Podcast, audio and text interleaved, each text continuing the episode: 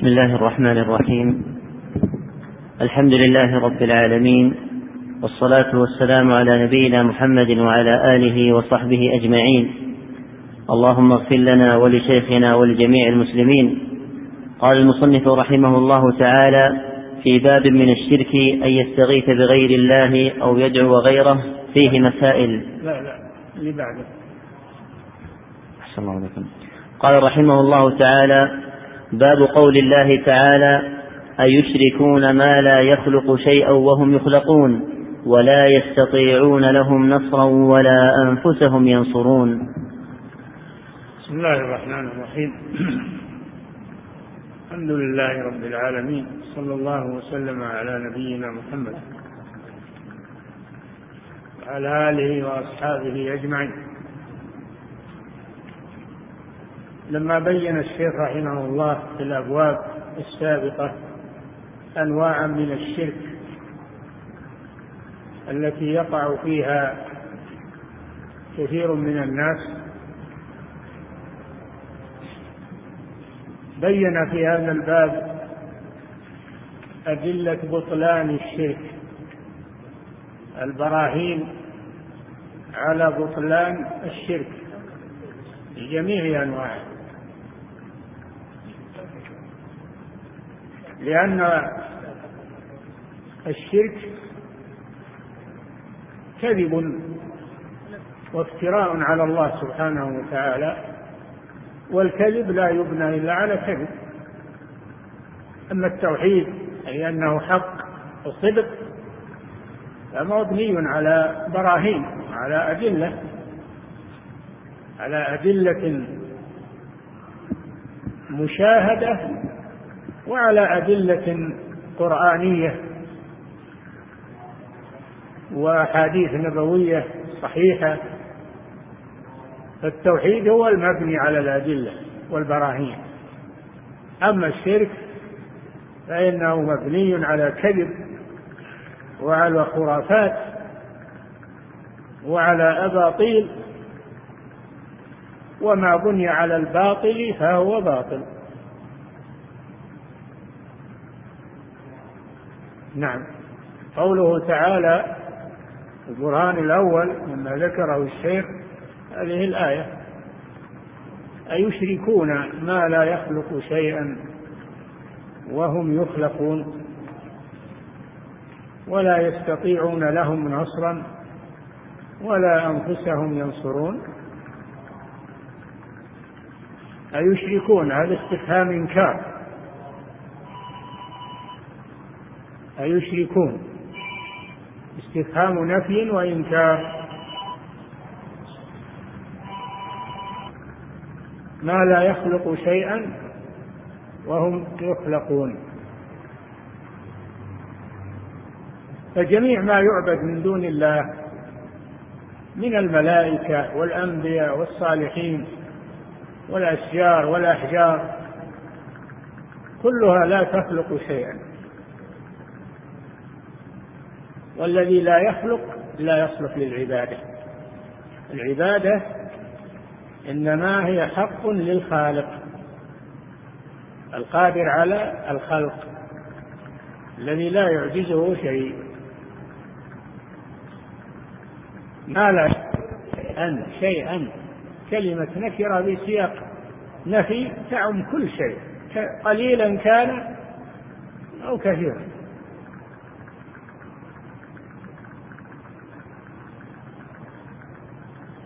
أروني ما تعبدون من دون الله. ماذا خلقوا من الأرض؟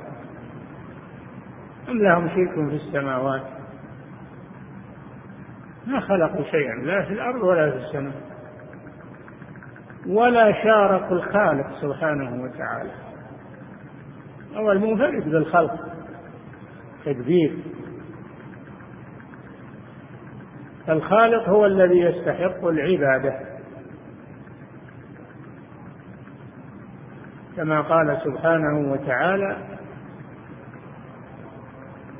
ذلكم الله ربكم خالق كل شيء فاعبدوه وعلى كل شيء وكيل. خالق كل شيء.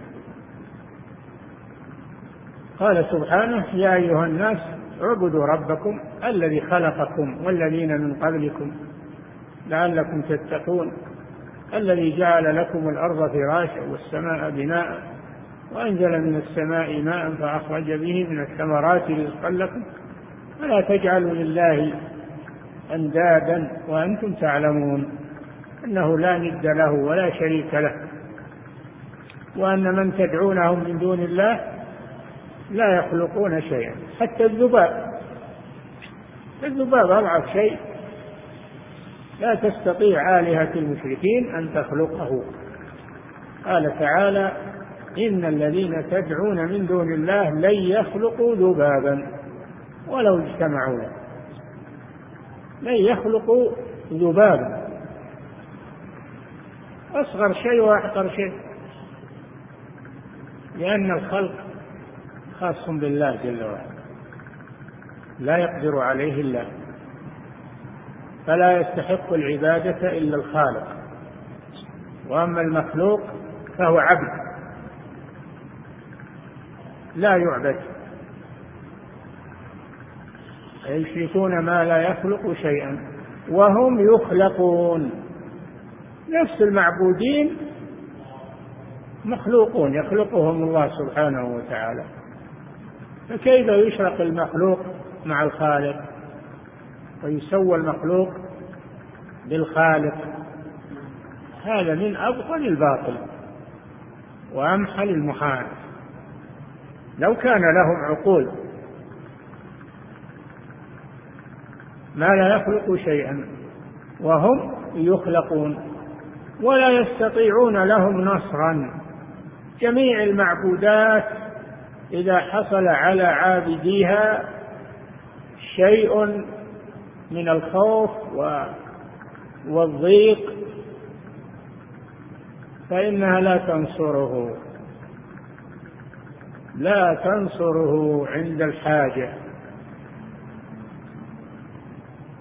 والمطلوب من المعبود أن يناصر عبادة ينصرهم عند الحاجة. وأما هذه المعبودات فإنها لا تنصر عابديها بأقل شيء. لا يستطيعون له النصر.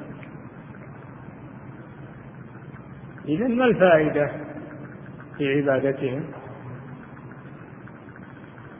لا يستطيعون لهم نصرا بل ولا أنفسهم ينصرون.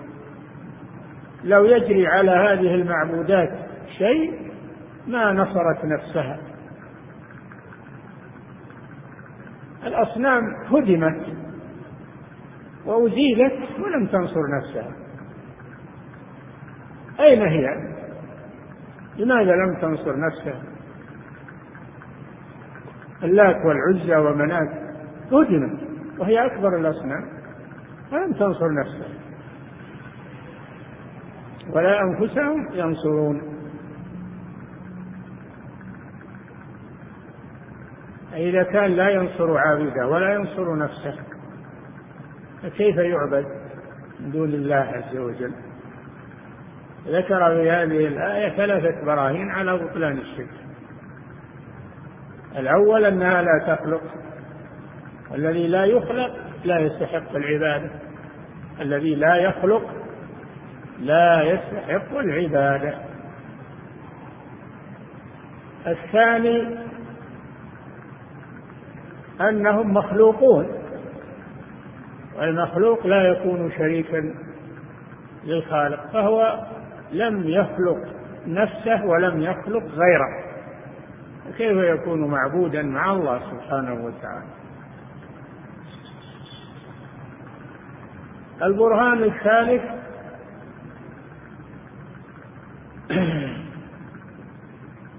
أنهم لا ينصرون من احتاج إليهم ممن عبدهم من دون الله. عند الشدة لا ينصرونه.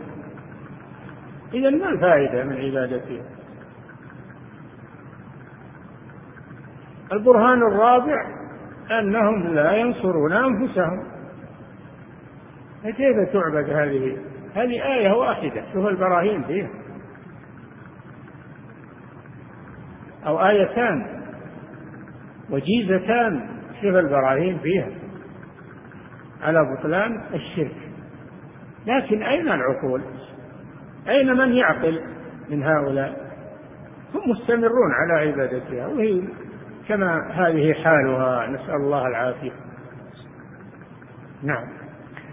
أحسن الله إليكم. قال رحمه الله تعالى وقوله قوله, وقوله والذين تدعون من دونه ما يملكون من قطمير إن تدعوهم لا يسمعوا دعاءكم ولو سمعوا ما استجابوا لكم ويوم القيامة يكفرون بشرككم ولا ينبئك مثل خبير. وهذه الآية فيها براهين على بطلان الشرك. قبلها قوله تعالى ذلكم الله ربكم له الملك والذين تدعون من دونه أي غيره لا يملكون من قطمير. الآية الأولى أنهم لا يخلقون وهذه أنهم ما يملكون شيء ما يملكون شيء. ما يملكون من قطمير أما الله فالله له الملك. كله له الملك كله. وهذه الأصنام ما تملك شيئا ولا أقل شيء وهو القطمير وهو السلب الذي يكون على النواة نواة التمر يسمى القطمير ولا في فائدة. آه لا تملك ولا القطمير لين يملكه جماد وهو ميت وهو شجر ولا حجر؟ كيف يملك؟ ما يملكون من قطمير ما يملكون من قطمير برهان الثاني إن تدعوهم لا يسمعوا دعاءكم إن تدعوهم أيها المشركون تدعون أصنامكم ومعبوداتكم لا يسمعوا دعاءكم لأنهم إما جماد كالأصنام وإما أموات هامدين في قبورهم. لا يسمعون لا يسمعوا دعاء كيف تدعو واحد ما يسمع؟ كيف تدعو واحد ما يسمعك؟ هذا من العبث تدعوهم لا يسمعوا دعاءكم. ولو ناديتم بأعلى الأصوات مكبرات الصوت ما يسمعون. تدعوهم لا يسمعوا دعاءكم إذا ما الفائدة منها الرب يدعى. إنما يدعى الرب الذي يسمع سبحانه وتعالى. لا يسمع دعاءكم. ولو سمعوا هذا البرهان الثالث. ما استجابوا لكم. ما يقدرون على إعطائكم ما تطلبون منهم. لأنهم أموات أو جمادات أو أشجار أو أحجار أو حتى أحياء. ما الآدمي ما يملك ولا يستطيع ولو كان حيا. فكيف إذا كان ميتا؟ ولو سمعوا ما استجابوا لكم. إذا ما الفائدة بالذي لا يستجيب دعاء من دعاه البرهان الرابع ويوم القيامة يكفرون بشرككم ينكرونه يقولون أبد ما عبدتونا ولا درينا عنكم. يتبرؤون ممن عبدهم. أحوج ما يكون إليهم. يتبرؤون من عابديهم ويعادونهم. يوم القيامة في أحوج الظروف فكيف يعبدون من دون الله؟ وهذه عاقبتهم ومآلهم؟ هذه براهين على بطلان الشرك من أصله. ولا أحد من هؤلاء المشركين اعترض على هذه البراهين. ما أحد اعترض. عليها. مع شركهم وعنادهم ما أحد اعترض عليها ونقضها لأنها براهين حق. فلم يستطيعوا نقضها والرد عليها. تحداهم الله جل وعلا. والتحدي قائم إلى يوم القيامة لكل مشرك. أنه يجيب على هذه البراهين. اليقينية. ما يجيب أبدا. مهما بلغ من العناد ومهما بلغ من اللجاج ما, ما يستطيع. قامت عليهم الحجة. وبطل شركهم. نعم. أحسن الله إليكم.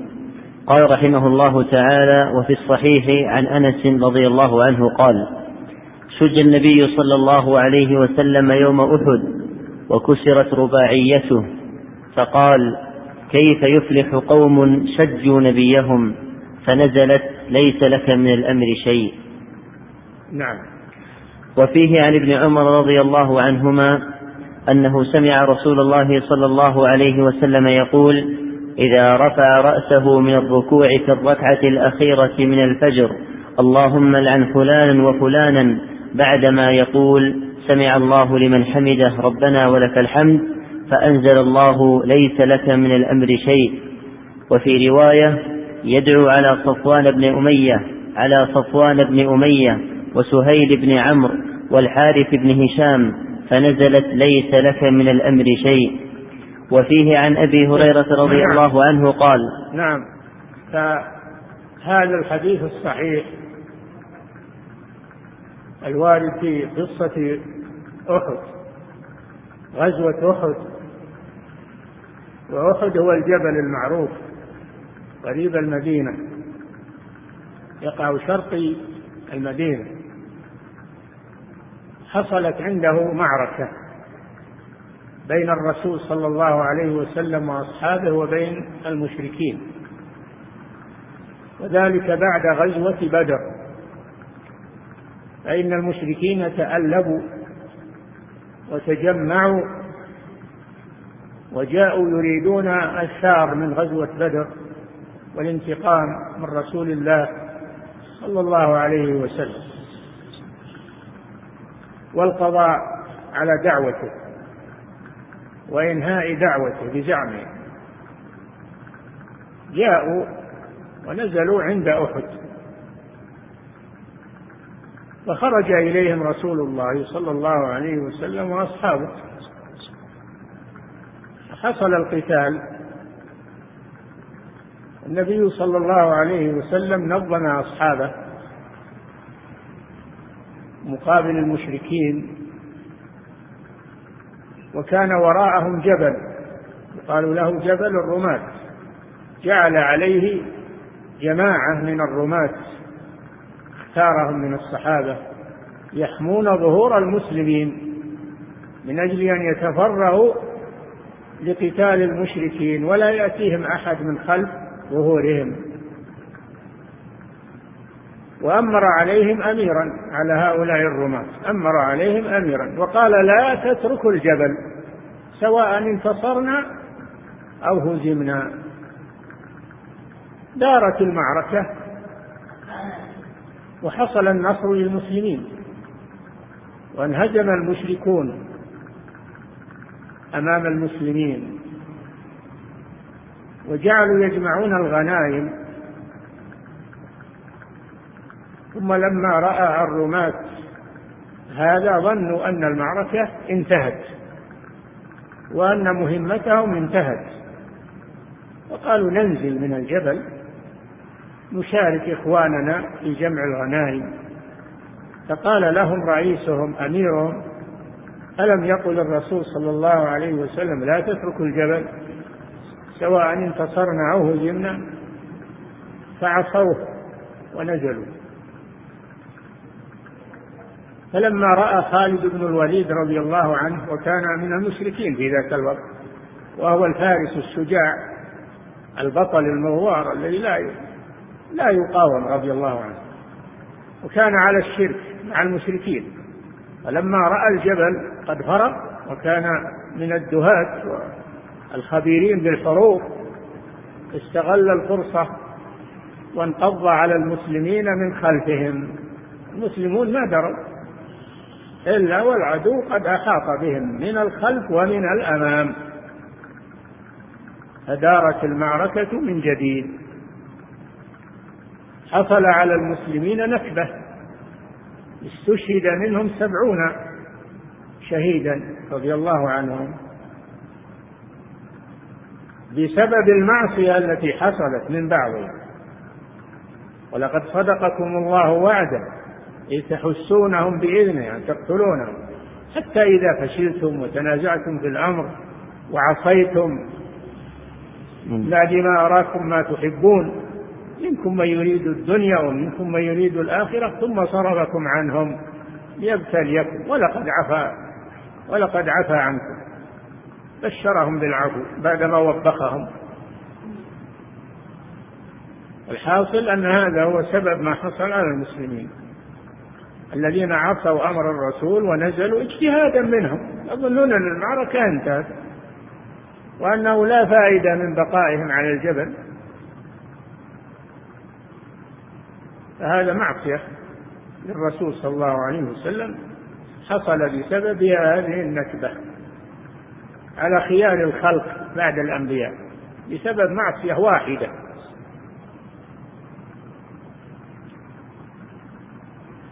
سبب معصية واحدة من بعضهم. حصلت النكبة. حتى النبي صلى الله عليه وسلم ناله ما ناله. فقد سقط في حفرة وهشم المغفر على رأسه فغاطت منه حلقتان في رأس الرسول صلى الله عليه وسلم. وكسرت رباعيته وهي السن التي بعد الثنية وشج في رأسه في وجهه صلى الله عليه وسلم.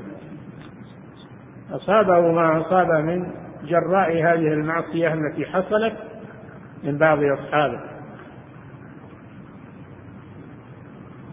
فعند ذلك جعل النبي صلى الله عليه وسلم يمسح الدم عن وجهه ويقول كيف يفلح قوم شجوا نبيهم استبعد أنهم يفلحون. وهم فعلوا هذا الفعل بنبيهم وهو يدعوهم إلى الله. استبعد. لكن الله يعلم سبحانه وتعالى أنهم سيسلمون. فيما بعد. لذلك عاتب نبيه على هذه المقالة. وقال له ليس لك من الأمر شيء. أو يتوب عليهم أو يعذبهم. فإنهم ظالمون. فعاتب الله نبيه صلى الله عليه وسلم على هذه المقالة. لأنه يعلم سبحانه أنهم سيسلمون. ويحسن إسلامهم. والنبي لا يعلم الغيب عليه الصلاة والسلام. الله علم أنهم سيفلحون. أنهم سيفلحون. النبي صلى الله عليه وسلم يقول كيف يفلحون؟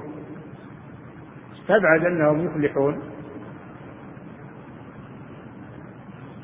فهذا ما حصل في وقعة بدر وهذا ما عاتب الله نبيه عليه من قوله كيف يفلح قوم شجوا نبيهم وهو يدعوهم إلى الله.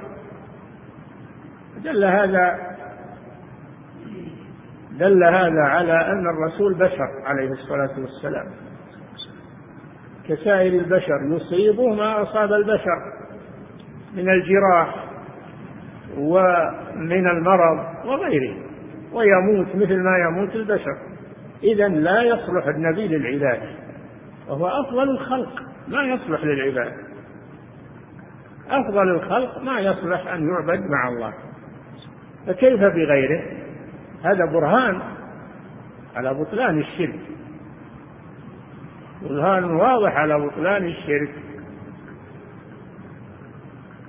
إذا كان الرسول هو أفضل الخلق عليه الصلاة والسلام أصابه ما أصابه ولم يدفع عن نفسه.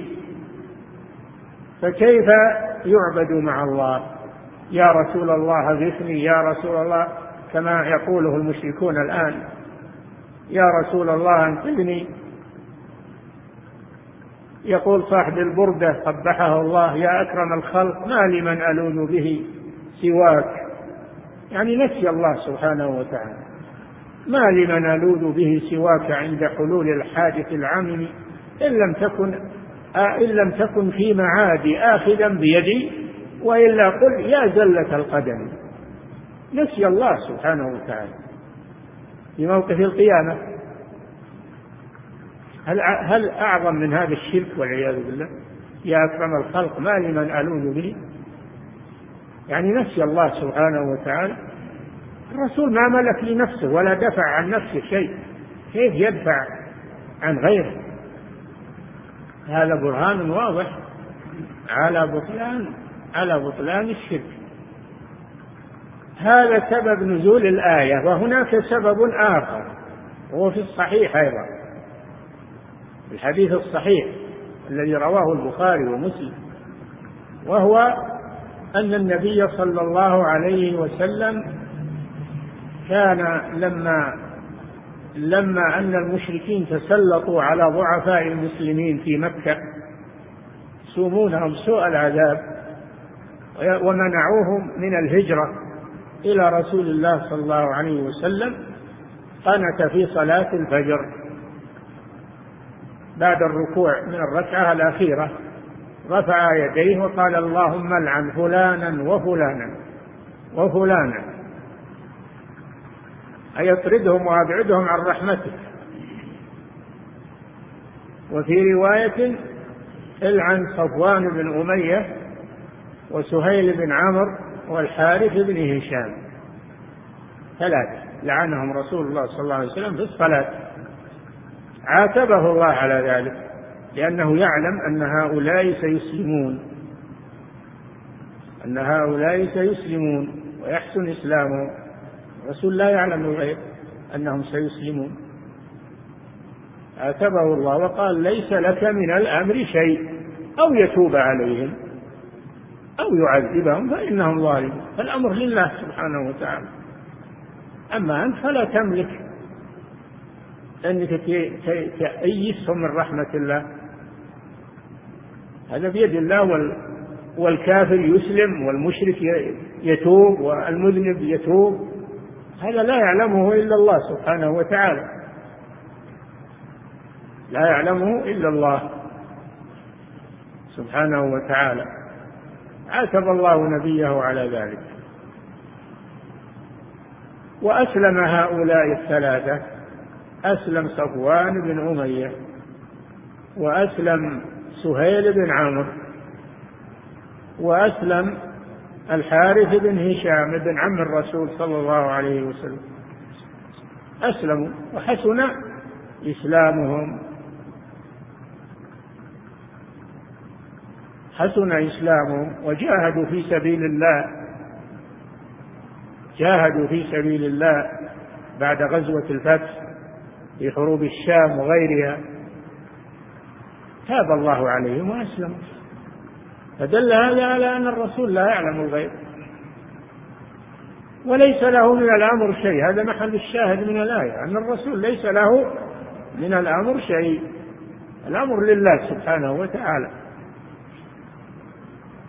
هذا محل الشاهد. ليس لك من الأمر شيء.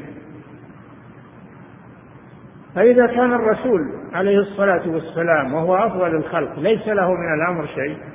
من أمر الهداية وأمر الشقاوة وأمر ليس له من الأمر شيء فإنه لا يصلح أن يعبد مع الله سبحانه وتعالى.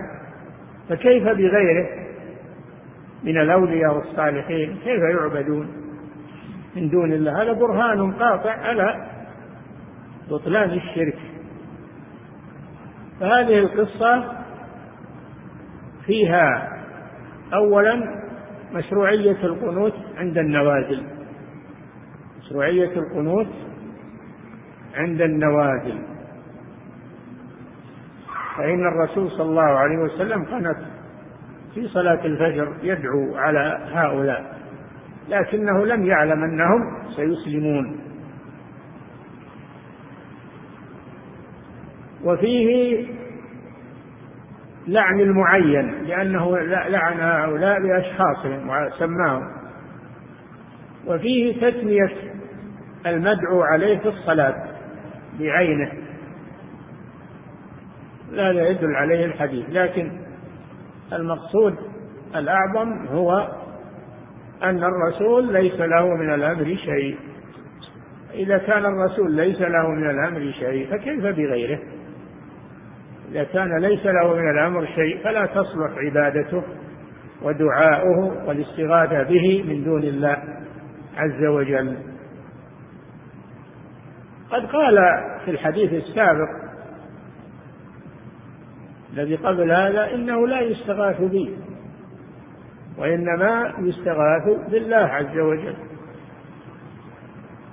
لا يستغاث بي إنما يستغاث بالله عز وجل. الذي يملك الغوث والنصر هو الله جل وعلا.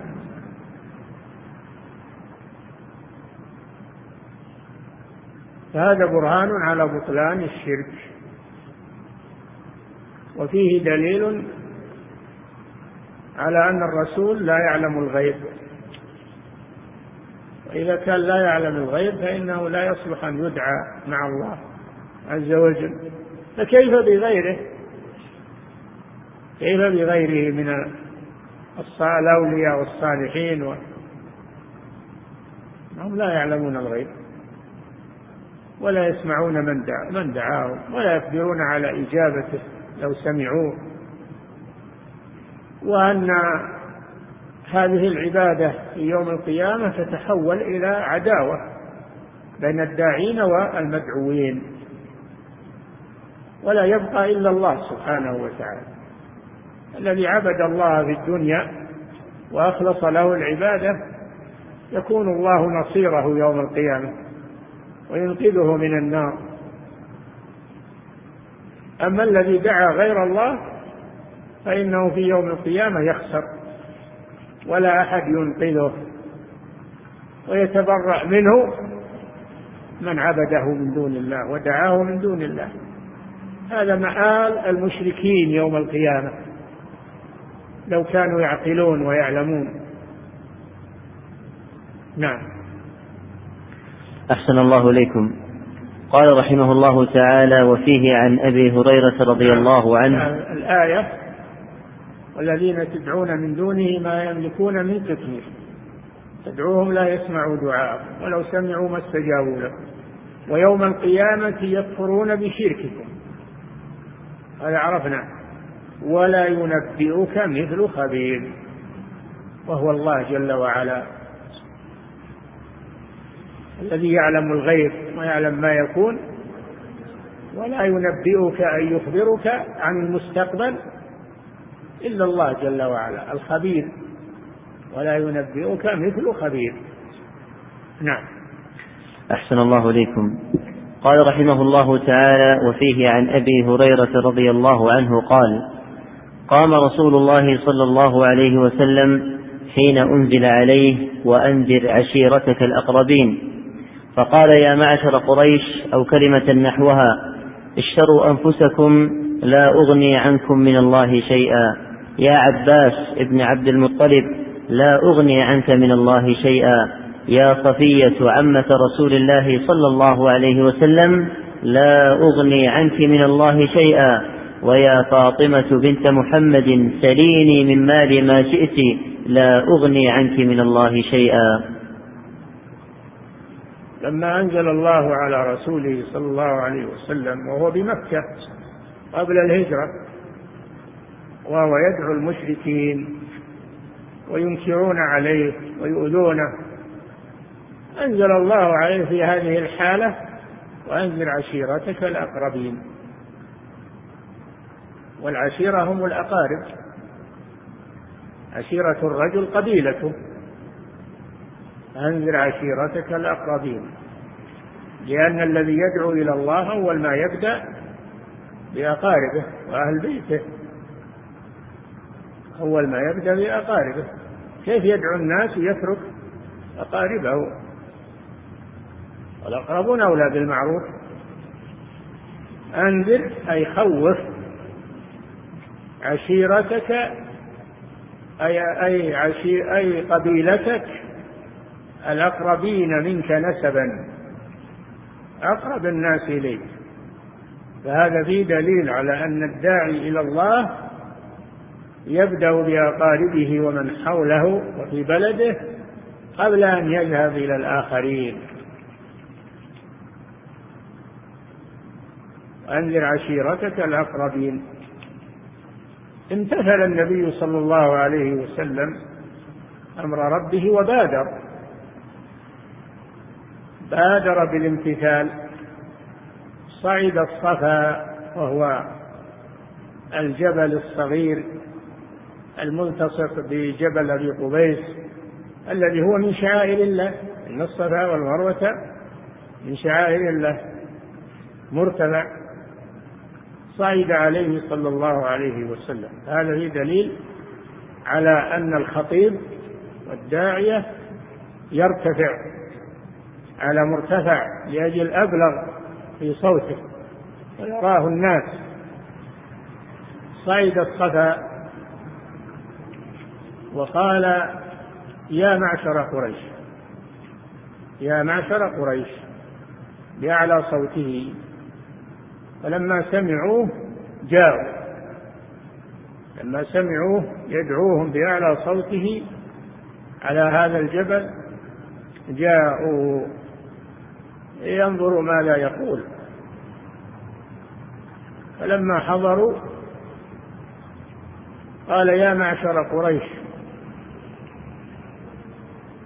لو أخبرتكم أن وراء هذا الوادي عدو سيأخذكم أتصدقونني؟ قالوا نعم. ما جربنا عليك من كذب. قال إني نذير لكم بين يدي عذاب شديد. نذير لكم بين يدي عذاب شديد. دعاهم إلى التوحيد إفراد الله بالعبادة.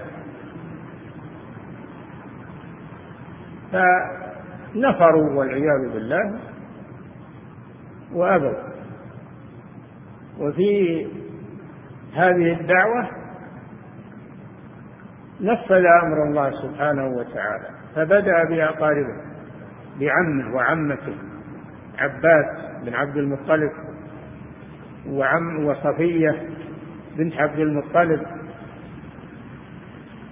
أعمام الرسول صلى الله عليه وسلم. ثم خص أقرب الناس إليه وهي فاطمة بنت محمد رضي الله عنها.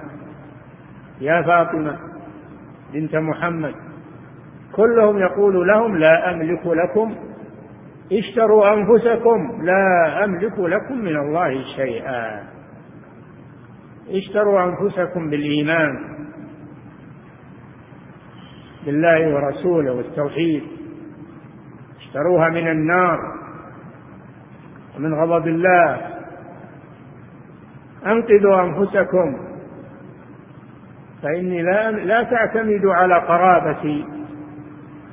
تظنون أنني سأخلصكم من العذاب يوم القيامة. لا تظنون هذا.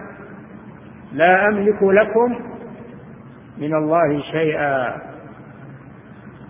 فهذا فيه أن الإنسان لا يعتمد على قرابته من الرسول صلى الله عليه وسلم ويقول أنا من قرابة الرسول والرسول سينفعني يوم القيامة وس ما ما ينفعك إلا عملك هذا العباس وصفية وفاطمة قال لهم لا أملك لكم من الله شيئا فكيف يملك لغيرهم؟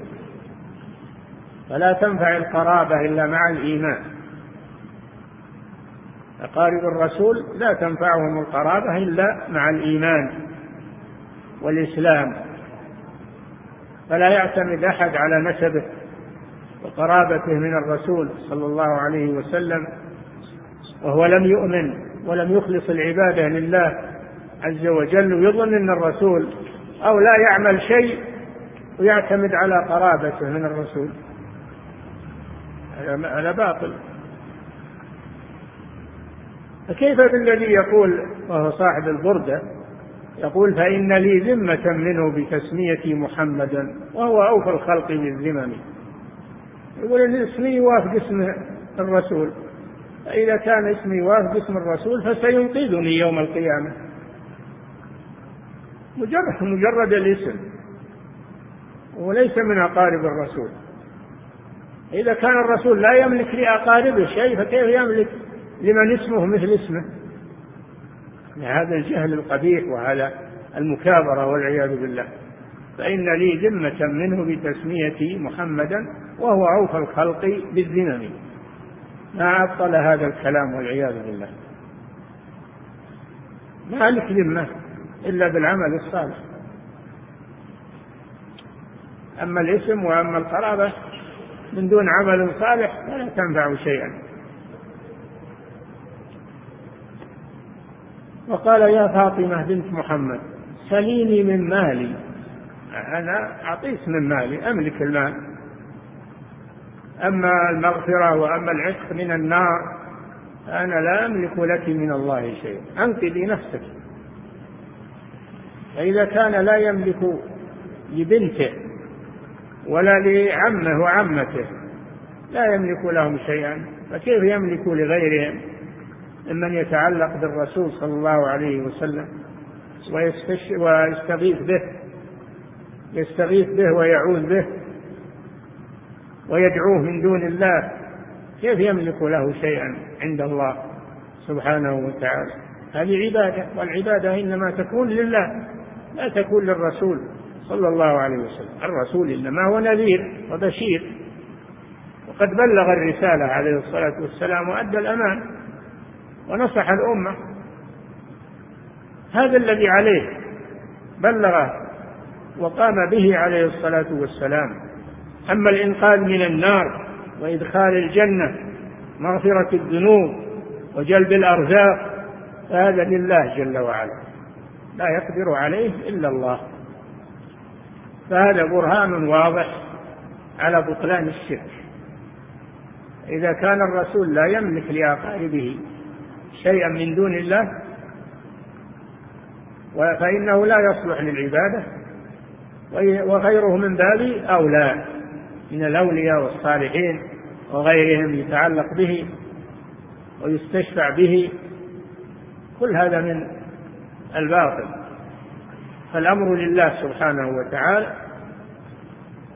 والعبادة لله لا لغيره. هذا برهان واضح على بطلان الشرك من أصله نعم. أحسن الله إليكم. قال رحمه الله تعالى فيه مسائل. الأولى تفسير الآيتين. نعم. تفسير الآيتين اللتين في أول الباب. أيشركون ما لا يخلق شيئا؟ والذين تدعون من دونه ما يملكون من قطمير نعم. أحسن الله إليكم. الثانية قصة أحد. قصة أحد وما جرى فيها من العجائب والأدلة على التوحيد براهين التوحيد. نعم. أحسن الله إليكم. الثالثة قنوت سيد المرسلين وخلفه سادات الأولياء يؤمنون في الصلاة. نعم. فيه مشروعية القنوت. عند النوازل وقد قنت النبي صلى الله عليه وسلم وخلفه المهاجرون والأنصار يؤمنون على دعاه ومع هذا عاتبه الله. قال له ليس لك من الأمر شيء. فدل على أن الرسول صلى الله عليه وسلم لا يملك السعادة والشقاوة الهداية والنجاة من النار وإنما هذا بيد الله وأنه لا يعلم الغيب. عليه الصلاة والسلام. نعم. أحسن الله إليكم. الرابعة أن المدعو عليهم كفار.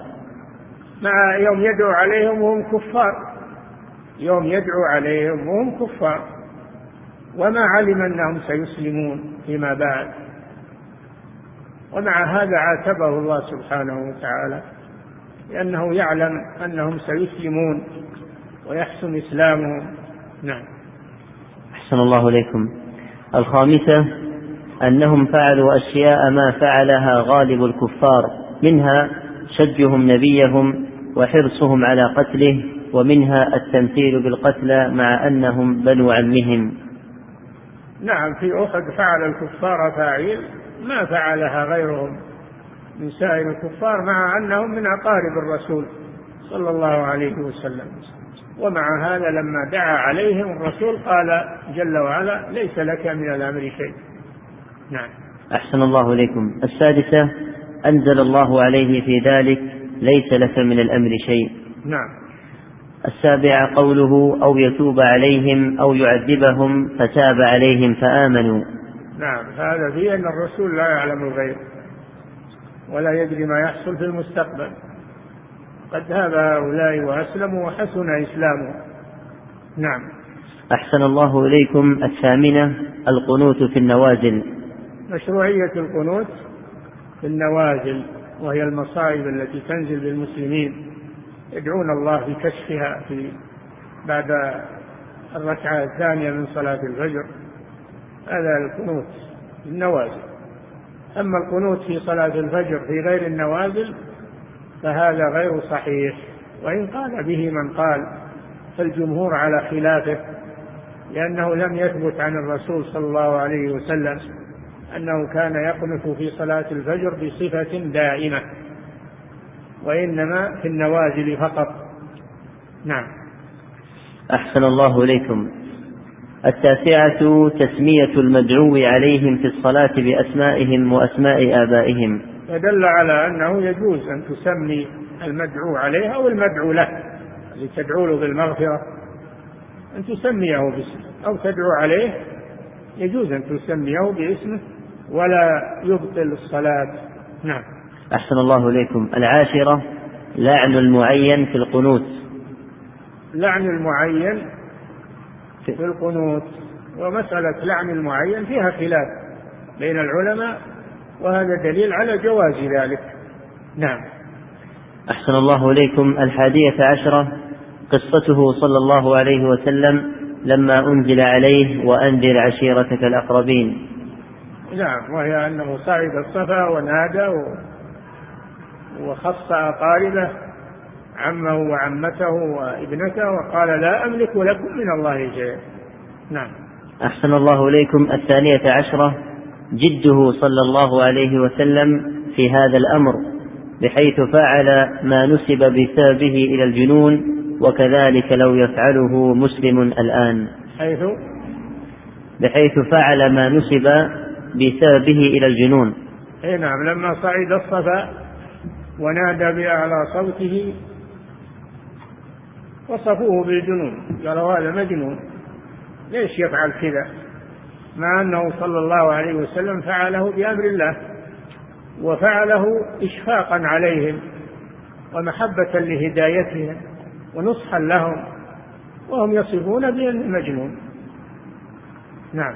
حتى قال له أبو لهب عمه أبو لهب تبا لك فلهذا جمعتنا؟ نعم. أحسن الله إليكم. الثالثة عشرة والأخيرة قوله صلى الله عليه وسلم للأبعد والأقرب لا أغني عنك من الله شيئا. حتى قال يا فاطمة بنت محمد لا أغني عنك من الله شيئا. فإذا صرح وهو سيد المرسلين بأنه لا يغني شيئا عن سيدة نساء العالمين وآمن الإنسان أنه لا يقول إلا الحق. ثم نظر فيما وقع في قلوب خواص الناس اليوم تبين له التوحيد وغربة الدين. نعم، إذا كان سيد الخلق يقول لسيدة نساء العالمين فاطمة لا أملك لك من الله شيئا. فكيف يملك لغيرها؟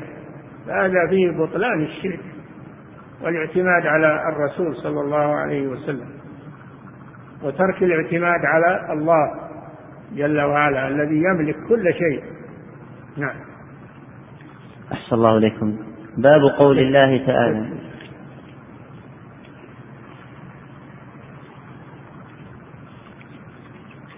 أحسن الله إليكم وبارك في علمكم. يقول السائل هل يصح قول من يقول أن انضمام بعض الدول الإسلامية ومنها الدولة السعودية إلى الأمم المتحدة هو من باب الصلح؟ من باب المصالح من باب المصالح للدول أنها تتعاون في أمور دينها آه، في أمور دنياها. تتعاون في أمور دنياها وسياستها وفيه درء الشر شر العدو. لا بأس بذلك وهذا من الصلح. نعم هذا من الصلح بين المسلمين والكفار لأنه من صالح المسلمين دفع لشرهم وانتفاع بما عندهم من الخبرات. أما في الدين لا الدين لا نتصالح مع الكفار على الدين. ديننا ما نساوم عليه ولا نتنازل عنه. إنما هذا في أمور الدنيا فقط. نعم. أحسن الله إليكم. يقول السائل صليت المغرب جماعة وأنا مسافر وشاهدت جماعة آخرين يصلون المغرب فهل أدخل معهم وكيف أصلي؟ إن شئت تجعلها نافلة وتلحق بهم إذا سلمت منها وإن شئت تستمر في صلاتك وتكملها والحمد لله. نعم. أحسن الله إليكم. ذكر بعض الفضلاء في التلفاز أنه قال أن الشياطين إذا رأت الفقهاء هربت. فهل هذا القول صحيح؟ رأت إيش؟ أن الشياطين إذا رأت الفقهاء هربت. ما هو بلزوم. أن يكون فقيه وهو فاسق. هو فقيه. عنده فسق. إنما المراد الفقيه الصالح المستقيم الذي يذكر الله عز وجل هذا تهرب منه الشياطين. أما فقيه فاسق الشياطين تقرب منه تفرح نعم. أحسن الله إليكم. يقول السائل يوجد الآن في جميع منافذ المملكة وضع أجهزة تعمل البصمة وتصوير الأشخاص لأجل الناحية الأمنية. السؤال هو أن الذين يعلمون يعملون على الأجهزة رجال فهل يجوز أن تكشف المرأة عن وجهها لكي يؤخذ لها صورة؟ لا ما يجوز تصوير النساء ما يجوز لكن البصمة تؤخذ من الرجل ومن المرأة لأن ليس فيها كشف عورة ولا ولا كشف وجه تؤخذ البصمة وتكفي نعم. أحسن الله إليكم. يقول السائل توفيت امرأة بعد زواجها بثمانية أشهر. فهل أغراضها مثل الذهب والملابس لزوجها أو لأهلها أو لها ويتصدق لها؟ فما هو الأفضل؟ إذا ماتت فكل ممتلكاتها تركة. كل ممتلكاتها من الحلي والأواني وغير ذلك. كل ما تحت الثياب المثمنة كلها تركة للورثة يتقاسمونها على كتاب الله عز وجل. وأما هي انتهت ملكيتها بالموت نعم. أحسن الله إليكم. يقول السائل ما هو حكم اللعن كلعن الكفرة والمبتدعين وأصحاب الكبائر؟ نرجو التفصيل. لعن الجنس من الكفار والمنافقين والمشركين لا بأس به أما لعن المعين هو الذي فيه الخلاف. أما لعن الجنس تقول لعنة الله على الظالمين لعنة الله على الكافرين. لعنة الله على المشركين. هذا من باب العموم لا بأس به. أما أن تلعن فلان معين هذا محل خلاف بين العلماء. نعم. أحسن الله إليكم لأنه ربما يتوب. أن تلعنه وربما يتوب. أنت ما تعلم الغيب. ولذلك عاتب الله نبيه لما قال اللهم العن فلانا وفلانا. قال له ليس لك من الأمر شيء. نعم. أحسن الله إليكم. ما حكم العادة السرية مع العلم بأن أحد طلبة العلم يقول لا شيء في ذلك؟ نرجو التوضيح. قوله لا شيء في ذلك هذا كلام باطل. إلا فيه شيء. حرام. العادة السرية حرام. لأنها استمتاع بغير ما أحل الله. الله جل وعلا قال والذين هم لفروجهم حافظون إلا على أزواجهم أو ما ملكت أيمانهم. ملك اليمين وهي المملوكة الرقيق. أما ما عدا الزوجة وملك اليمين فلا يجوز للرجل أن يستمتع ويعبث بفرجه ويخرج شهوته بغير ما أحل الله سبحانه وتعالى. ولهذا قال فمن ابتغى وراء ذلك أي غير الزوجة وملك اليمين فأولئك هم العادون المعتدون من الحلال إلى الحرام. فاللي يقول أن العادة السرية مباحة هذا قد, أخطأ وغلط. ولا تذكر هذه الآية الكريمة. نعم. أحسن الله إليكم ويقول هل حليب الإبل ينقض الوضوء؟ لا ينقض الوضوء لحوم الذي ورد بها الحديث. أما الحليب والمرق هذا لا ينقض الوضوء. نعم. أحسن الله إليكم يقول السائل أيهما أصح أن يقول في الدعاء يا حي يا قيوم بك أستغيث أو يقول يا حي يا قيوم برحمتك أستغيث كله جائز. لأن الاستغاثة برحمته استغاثة به. الله جل وعلا قال ولله الأسماء الحسنى فادعوه بها أي توسلوا بها إليه سبحانه وتعالى. ومن ذلك الرحمة إنها من صفاته سبحانه وتعالى. نعم. أحسن الله إليكم. يقول السائل نرجو من فضيلتكم إيضاح صيغة الكفر بالطاغوت. هل لا بد من إطلاق كلمة الكفر عليها؟ الله جل وعلا قال فمن يكفر بالطاغوت ويؤمن بالله. والطاغوت كل ما عبد من دون الله عز وجل. الطاغوت كل ما عبد من دون الله فهو طاغوت. إن رضي بالعبادة فهو طاغوت وإن لم يرضى الطاغوت الشيطان الذي أمر بها. فعبادة غير الله عبادة للطاغوت. ويكفر بالطاغوت ويؤمن بالله هذا هو معنى قول لا إله إلا الله. فلا إله هذا كفر بالطاغوت. إلا الله هذا الإيمان بالله سبحانه وتعالى. نعم. أحسن الله لكم. يقول السائل من كان يشك في بعض الناس أنه عائن أي يصيب بالعين؟ من كان يشك في بعض الناس أنه عائن أي يصيب بالعين؟ فيخاف منه ويتحاشاه من أجل هذا. فهل يعد هذا من الشرك؟ لا ما يعد من الشرك هذا يعد من الأوهام هذا يعد من الأوهام والخوف آه، الطبيعي الخوف الطبيعي. المسلم يتوكل على الله يتوكل على الله ولا يخشى إلا الله سبحانه وتعالى ويدعو الله أن يكف عنه شر الأشرار وكيد الفجار. والله جل وعلا يستجيب الدعاء. ولا يكون عنده وسواس وهموم وإنما يتوكل على الله سبحانه وتعالى. نعم. نعم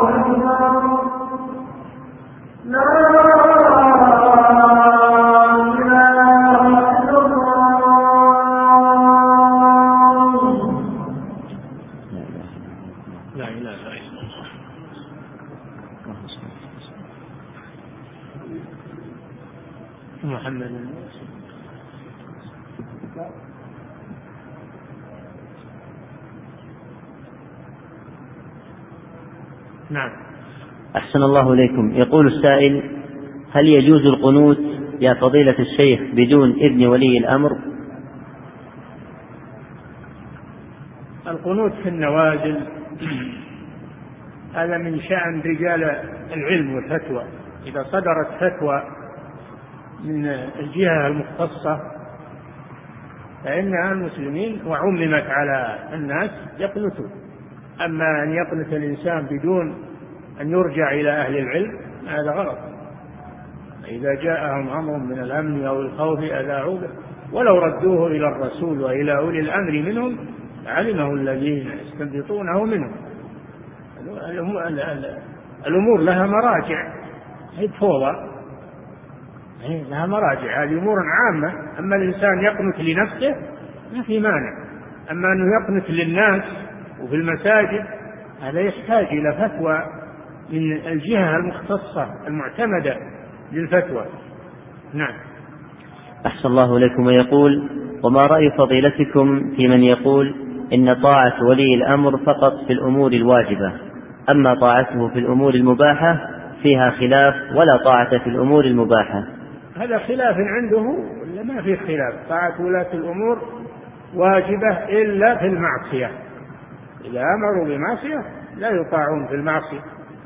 أما إذا أمروا بغير معصية مباح أو مشروع يجب طاعتهم لأجل جمع الكلمة.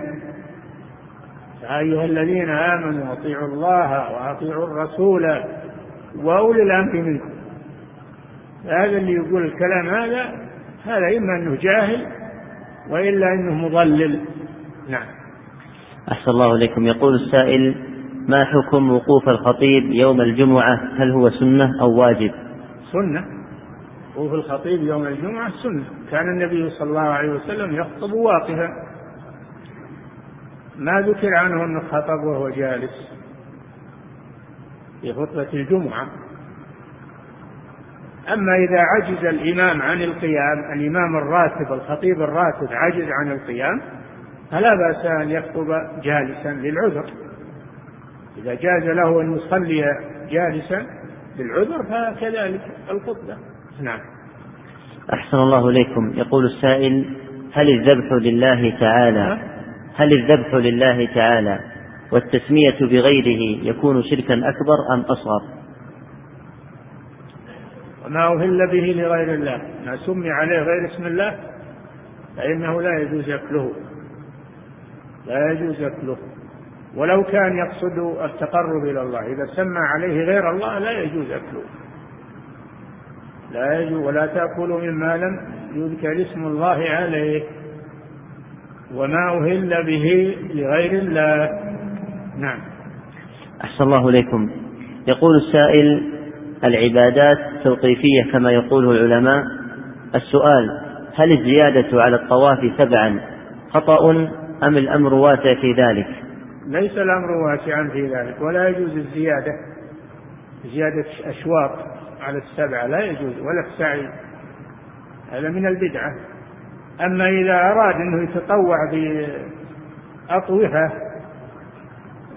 أسباعا أخرى يطوف سبعة أشواط ثم يطوف سبعة أشواط أخرى تطوع ما في بأس. أما أنه يزيد أشواط على السبعة على أنه طواف واحد هذا لا يجوز. هذا بدعة. نعم. إلا إذا كان أنه غلط أو أو شك في عدد الأشواط فإنه يلغي المشكوك فيه ويأتي باليقين. يبني على اليقين. نعم. أحسن الله إليكم. يقول السائل ذكر النبي صلى الله عليه وسلم لأقاربه أنه لا يملك لهم من الله شيئا. لكن الله تعالى خفف العذاب عن عمه أبو طالب وهو مشرك بسبب شفاعة النبي صلى الله عليه وسلم. كيف نوفق بينهما؟ شفاعة يا أخي شفاعة. شفاعة. دعا الله دعا الله جل وعلا أن يخفف عن عمه. دعا الله بذلك. واستجاب الله له. هذا دعا الله. لأنه يملك له. ما هو هو اللي خفف عنه العذاب؟ اللي خفف عنه الله جل وعلا. بدعوة الرسول صلى الله عليه وسلم. نعم. أحسن الله إليكم. يقول السائل ما حكم الدعاء على عموم اليهود؟ يقول اللهم اقتلهم بددا وأحصهم عددا ولا تغادر منهم أحدا. الظلم منهم الذين تعدوا على المسلمين وظلموهم نعم يدعى عليهم بالهلاك يدعى عليهم بالهزيمة. الذين ظلموا منهم نعم. أحسن الله إليكم. ويقول حكم الدعاء بالهداية للمعين من الكفار في القنوت أو في غيره. الهداية يدعى بها للكفار المعينين وغير المعينين. الدعاء لهم بالهداية أمر مطلوب. لكن الدعاء لهم بالمغفرة هذا لا يجوز. نعم. أحسن الله إليكم يقول السائل في علم الجرح والتعديل هل صحيح أن الجرح المفسر مقدم على التعديل المجمل؟ وهل التعديل المفسر مقدم على الجرح المجمل؟ هذا يحتاج إلى مراجعة. هذا من علم الإسناد عند المحدثين. يحتاج إلى مراجعة. نعم. أحسن الله لكم. يقول السائل ما حكم دخول الرافضة الحرم المكي؟ اللي يظهر الإسلام المنافقون في الدرك الأسفل من النار ومع هذا يدخلون على عهد الرسول صلى الله عليه وسلم. يدخلون الحرم. الذي يظهر الإسلام نقبل منه الظاهر. نقبل منه الظاهر وأمره إلى الله سبحانه وتعالى. نعم. أحسن الله إليكم. يقول السائل ما حكم التبول واقفا؟ يجوز يجوز للحاجة. إذا كان الإنسان ما يقدر يجلس لا بأس أن يقول وهو واقف وقد فعله النبي صلى الله عليه وسلم. لما احتاج إليه إذا كان لحاجة لا مانع. نعم. أحسن الله إليكم. قال النبي صلى الله عليه وسلم إذا صلى أحدكم بالناس فليخفف وإذا صلى لوحده فليصلي ما شاء. طول يطول ما شاء. نعم. أحسن الله عليكم ما هو ضابط التخفيف بالناس؟ التخفيف معروف أنه يقتصر على الواجبات على الأركان والواجبات. هذا التخفيف يقتصر على الأركان والواجبات في الصلاة. التطويل يزيد من المستحبات. نعم. أحسن الله إليكم. يقول السائل أنا آتي من مكة إلى الطائف تقريبا كل يومين. أنا آتي من مكة إلى الطائف كل يوم كل يومين. فهل هذا سفر؟ أجمع صلاة الظهر مع العصر؟ في الطريق نعم. في الطريق بين مكة والطائف تجمع تقصر. لا بأس لأن هذا مسافة قصر. نعم. انتهت الأسئلة الله تعالى أعلم.